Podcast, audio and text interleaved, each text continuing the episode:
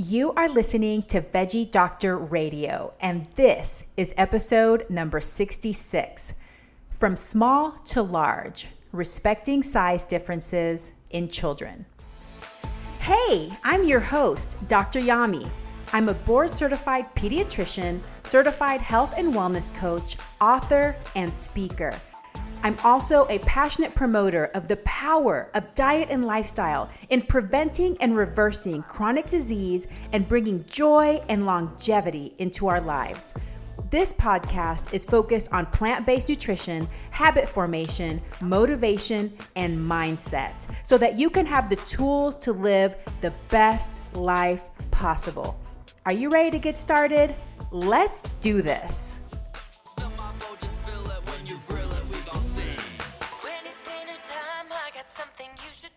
Focus on habits and behaviors, not your child's weight. Dr. Yami. Welcome back, veggie lovers. I hope that you're having a fabulous day. Thank you for joining me again on this beautiful Sunday. I'm really excited about this episode because I love talking about this. I have lots of practice since I talk about it almost every single day, and it is respecting size differences in children. But before I launch into it, remind you about my book, The Intuitive Eating Handbook for Parents. It's called A Parent's Guide to Intuitive Eating how to raise kids who love to eat healthy. And if you want to get on my newsletter, find out what I'm doing, be the first to know about new events and happenings, go to doctoryami.com, D O C T O R Y A M I.com. You can sign up from the homepage or go to forward slash sign up, S I G N U P. You can also text the word fiber, F I B E R, to 66866. Text fiber to 66866. Okay, so this is one of those episodes where I feel like I need to give a medical disclaimer because I am a pediatrician, but I am not your child's pediatrician. So I am not giving you medical advice in this episode. I'm giving you education, and you should continue to follow the recommendations of your physician. If you have more questions, definitely seek out your provider and ask them about these things. Okay, well, let's launch into this. One of the things I encounter in my practice as a pediatrician, and probably all pediatricians do, this is very common, is when parents get distressed about their child's size. So they have anxiety, and this ranges from kids that they perceive might be too small to kids they may perceive might be too large. There are definitely going to be situations where there are legitimate concerns, and that's why there's doctors. Come to us and we tell you if you should be worried or not. I always tell my families to let me be the one that worries, and I'll tell them if we need to worry. There are definitely legitimate cases where, yeah, there's something going on that we need to address. But the majority of the time when parents are concerned, I'm just providing reassurance. And there are times when this anxiety and this concern can be prompted by family members, sometimes other medical professionals, well meaning friends. It can start as a simple comment, oh, she's so tiny. Why is she so little? To, you know, like just these little offhand comments. And that just puts that doubt in your brain. And it's a perfect thing to chew on when you're a mom or a new parent and you start worrying about your child. This can definitely be detrimental when it's not founded. And that's because it changes the way we feed our children. And after I describe to you a little bit about growth charts and all of that kind of stuff, I'm going to go into what happens when we start getting obsessed with our kid being too small or we start getting anxious about our kid being too large. And honestly, I think I have experience with both of these. And I, I, have two sons, and I'll tell you about my experiences in a little bit. But I feel like I can identify with both of those concerns. So, first, let's talk about growth charts. When you take your child in to a wellness check, their physical, for some kids, it might be every year after the age, you know, three. Once they turn three, they're just going once a year usually.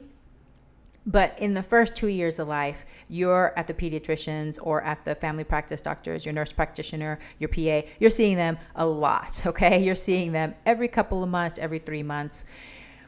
And your baby is getting weighed and measured, and their head's getting measured, and parents are just so excited, especially with the first baby. They want to know all the numbers, they want to put it in the baby book and they tend to focus a lot on those numbers. So I want to explain to you what these numbers mean. Okay, so first of all, these numbers are neutral.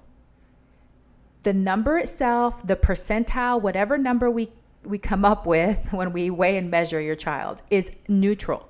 They have to be interpreted in context, which I'll go into a little bit later.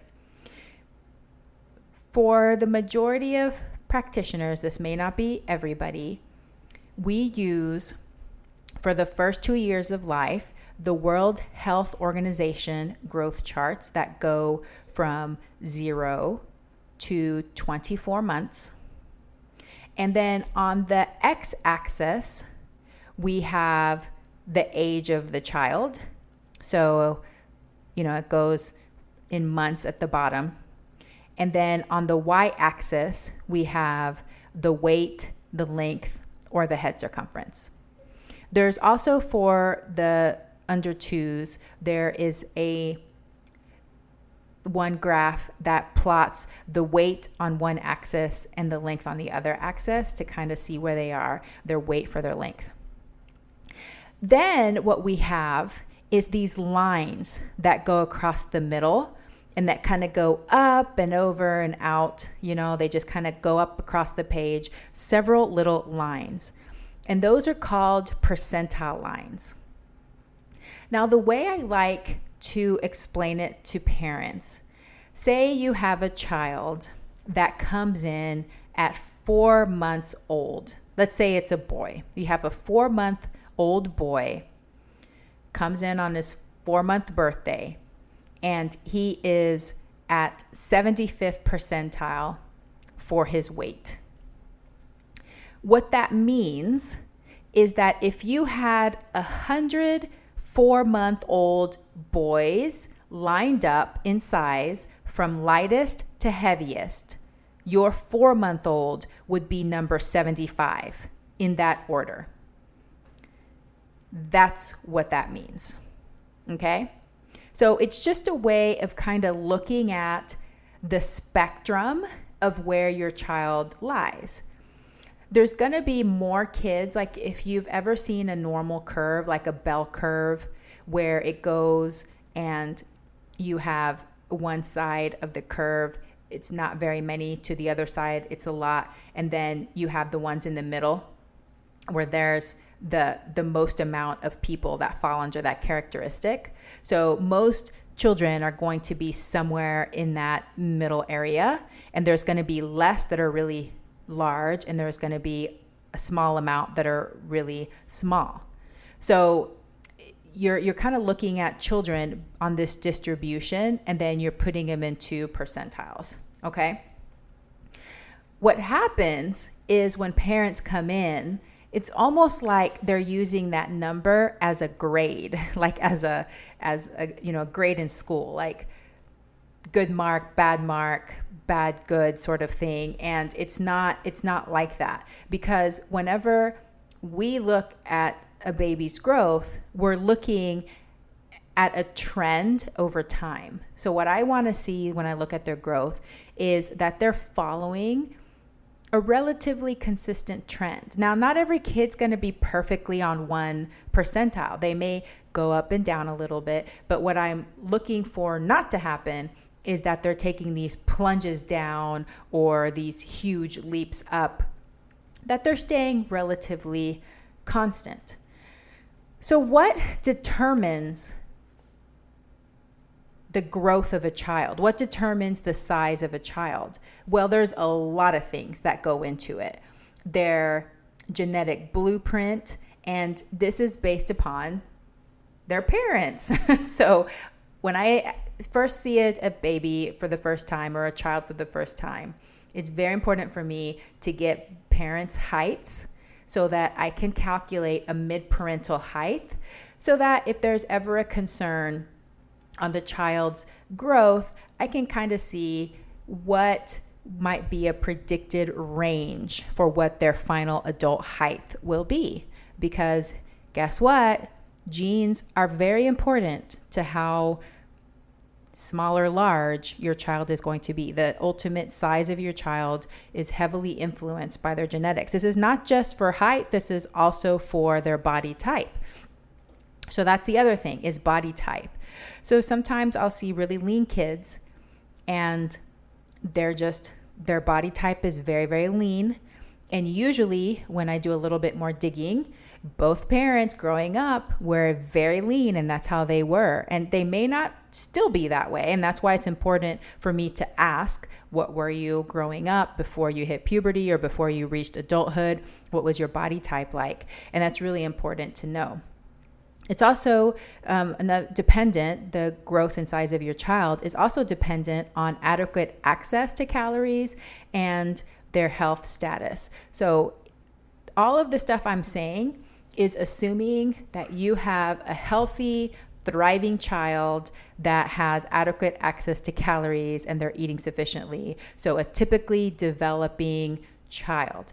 In future podcast episodes, I'm going to talk about situations that are definitely not normal. And I'm going to have an expert on to talk about extreme pickiness in children and things like that. So you'll know that there are some situations, they're more rare for sure, that they do have valid concerns. They're presenting with valid concerns for me. But the majority of kids are not like that. So your child, their growth, their size is dependent on their genetics, their environment, body types of their parents, those kinds of things. So, whenever I see parents, I feel like, especially when they're babies, we sometimes get concerned about the lower percentiles and the height. So, parents really get super happy when I say like 75th or 80th, 90th percentile. There's a lot of babies that get to that size, especially breastfed babies can get rather plump. Everybody loves a fat baby. It's I feel like that's like universally accepted. Like fat babies are good. Very rarely do I see a mom that gets anxious about that. If she does, it's usually because she herself has some body image or dieting history. So we work through it. But most of the time, when it comes to babies, parents are more concerned if their child is on one of the lower percentiles. Like I said, that's not a bad grade. It's not a bad mark. That baby may have always been there and they're growing and thriving and developing perfectly for them. But it really depends on their history. Remember, these numbers, these percentiles have to be interpreted in context of the baby the history, what's going on. Brain fog, insomnia, moodiness, weight gain. Maybe you think they're just part of getting older, but MIDI Health understands that for women over 40, they can all connect to menopause. It's at the root of dozens of symptoms we experience, not just hot flashes. MIDI clinicians are menopause experts, offering safe, effective, FDA approved solutions covered by insurance. 91% of MIDI patients get relief from symptoms within just two months. Book your virtual visit today at joinmidi.com. So, let's talk about what problems may happen when we get concerned about a child that genetically is following their blueprint and doing what their body is telling them to do, but we're anxious about it. So, first of all, the small child. So, if you have a child that's always been small, whatever percentile and i say quote small because all of it's all relative right i mean it's all relative it's even relative in different um, cultures and ethnic groups. That's another thing that I didn't mention earlier that different ethnic groups have different body types, height ranges. And so for them, that might be more of an average height compared to a different culture where maybe shorter or larger or whatever. So, whenever parents start getting anxious that they have a small child for whatever reason, what happens is that they start over focusing on getting them to eat more. And like I said in a previous podcast, 80% of parents try to get their kids to eat more anyway. So I'm sure that these parents are pushing even harder. So they start chasing them around with food at meal times. They're like, one more bite. Come on, eat this. You can't eat that unless you eat this. You know, trying to bribe them into eating whatever so that they can eat something else. Um, and then the other thing that happens is that they just give up because the child's probably not hungry and not wanting to eat. So they so the parents get frustrated, give up, and then they just allow the child to quote eat whatever they want and graze and eat all day because they're so panicked that their child is not gaining enough weight. Unfortunately, this strategy backfires, and especially if your child is tuned into their body and doesn't enjoy overeating. And it could be painful for them to try to eat more, very unpleasant for them. Then they start becoming even pickier and pickier about food, and it becomes this huge battle and meltdowns at the table, and it can really get out of control. And it all might have stemmed from a parent who feels like they need to get more calories in the child or fatten the kid up or whatever it is. So, this is what can happen when we get worried about having too small of a child and start trying to overfeed the child. The opposite situation is whenever we have a what we perceive to be a large child or a body has a body type that's larger than other children and we start getting concerned about that. So then parents may start restricting. So, restricting portion sizes, restricting types of food, and sometimes treating the child differently than siblings or other family members, giving the mom look when the child tries to reach something, or just being very over focused on every single thing the child is eating because we're afraid that they're eating too much. As you can imagine, this also tends to backfire when we do this. Um, usually, the eating gets even more out of control. The child may start sneaking food, hoarding food, hiding, and the child themselves, because they've been restricted and they feel this sense of scarcity around food, may actually start to obsess about food and think about food all the time. Because that's what happens when food is restricted from somebody or whenever you do it to yourself. If, the, if you ever had experience, you know what that feels like. Whenever you tell yourself, I will never eat chocolate again, what are you thinking about all day? Yep, chocolate.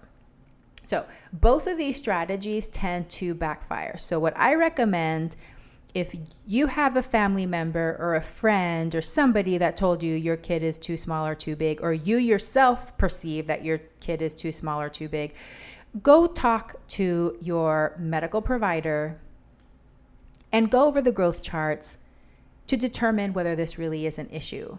And instead of focusing on the size of your body, of your child's body, or your body too, focus more on habits and behaviors that promote health and get them to where they need to be as far as their health and their well being. And in the next episode, I'm going to talk all about how to support your child with intuitive eating.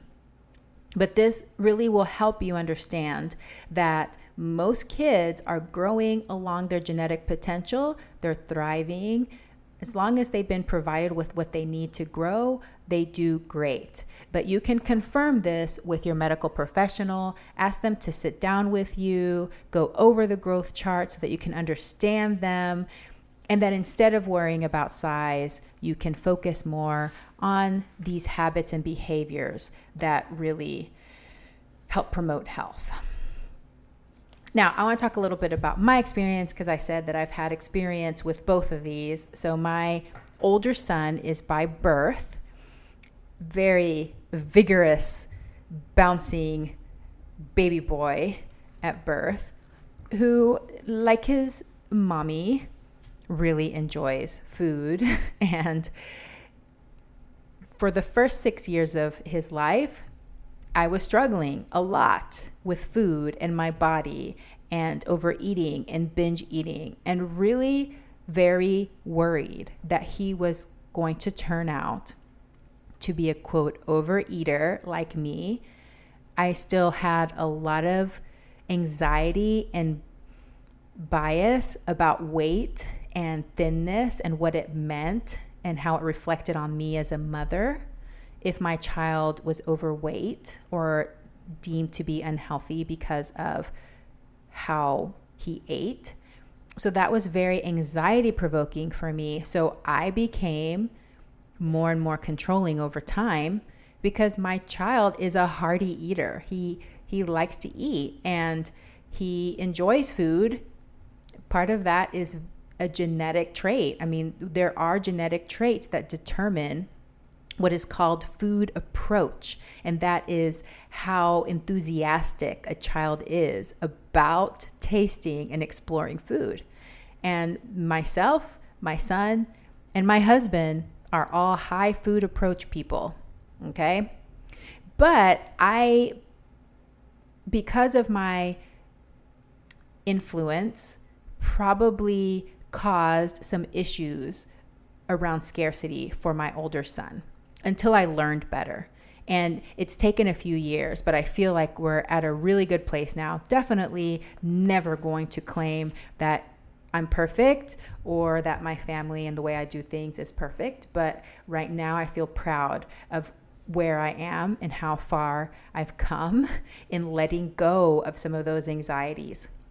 So I used to be very controlling about what I gave him, what I fed him, um, discourage eating too much, and really just honing in on how much he ate once I learned the principles of intuitive eating and how to apply it to my family, that's changed significantly. I feel like it's in a better place. And we can talk more about that next week. Now, the other situation is having my second son, who is adopted, and he came home at 18 months.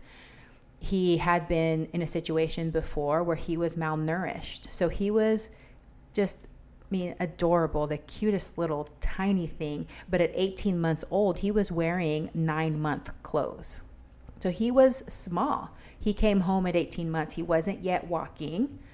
And he also didn't speak English because he's adopted from a foreign country. So, you know, I had read all the books, I had done all of the training on the different issue, food issues that an adopted, especially internationally adopted child can come home with. Not especially, because even domestically adopted children, a lot of them can have um, food scarcity issues and, and things like that. So it's very common in adopted children. But I wasn't used to having a child that what did not have high food approach. So Desta is the opposite of my older son. He is a little bit more cautious around food. I'm definitely not going to call him picky because I would not describe him as a picky eater, but he's definitely more cautious and he is highly tuned into his body. So he doesn't eat the majority of the time unless he's hungry and he stops when he's satisfied, even if it means leaving an entire half of something or a few bites or whatever. So I wasn't used to that and I worried about how much he was eating and if he was, you know, he was this little thing and I wanted to make sure he grew and had his catch up growth and had enough for his brain. You know, we're always worried about these kids' brains and making sure they have enough, quote, fat and whatever. And then I started worrying about that and making sure he was eating. And believe me, there were some major meltdown battles. Dinner time just became this torturous thing of tears and eat this and you can't leave unless you eat and all this kind of thing. So I definitely learned my lessons that way. And it changed the way that I treated my child based on their size. And that is really not ideal. So, as you can see in both these situations, it caused issues because I was focused on size. So Desta was definitely eating enough and he definitely got his catch up growth. But since I was focusing on getting him to try to overeat, it was not working. Okay. And, you know, there were some other issues too there about you know, trying to force him to eat certain foods and this kind of thing. And I'll talk more about that in the next episode. But those are just some examples of how, whenever we are focused on our child's size, it can change the way we feed them. And it's not necessarily a beneficial thing for them or for us. So I hope that this was helpful. Your call to action for this week is to notice any anxieties you have about your child's size or weight and reflect upon where you might have felt the need to control your child's weight or size. Have you had times when you were pushing foods or certain foods because you wanted your child to gain weight? Have there been times when you have tried to restrict your child's intake because you are trying to control their weight? What would change in your life if you would let go of the need to control their weight? How would your life be different? Okay. This was one of those concepts that I think is so important, and I hope that it resonated with you. Let me know what you think. Send me an email, message me on social media, and let me know what your thoughts are. Like I said, next Sunday, I will be talking about how to support your child with intuitive eating and going over the five pillars of healthy eating. Please, if you haven't already, subscribe to my podcast, rate and review it, share it with somebody that you think might benefit from this message. Reach out to me. Thank you so much, veggie lovers, for your support. I so appreciate and so, so, so grateful for you. Have a beautiful and plantastic day. I hope that you enjoyed today's episode. Thank you for tuning in, and I look forward to having you back again next week. A very special thank you to the band Rocket Surgeons for permission to use the Broccoli song. To find out more about the Rocket Surgeons, please visit their website at rocketsurgeonsband.com or Facebook at Rocket Surgeons Music. Please subscribe so that you never miss an episode. Also, all of my social media links can be found in the podcast description. Send me a message and let me know what you think of today's podcast. Sharing is caring Please share, rate, and review my podcast and drop me a line if you have ideas for future episodes. Thank you once again and have a plantastic day.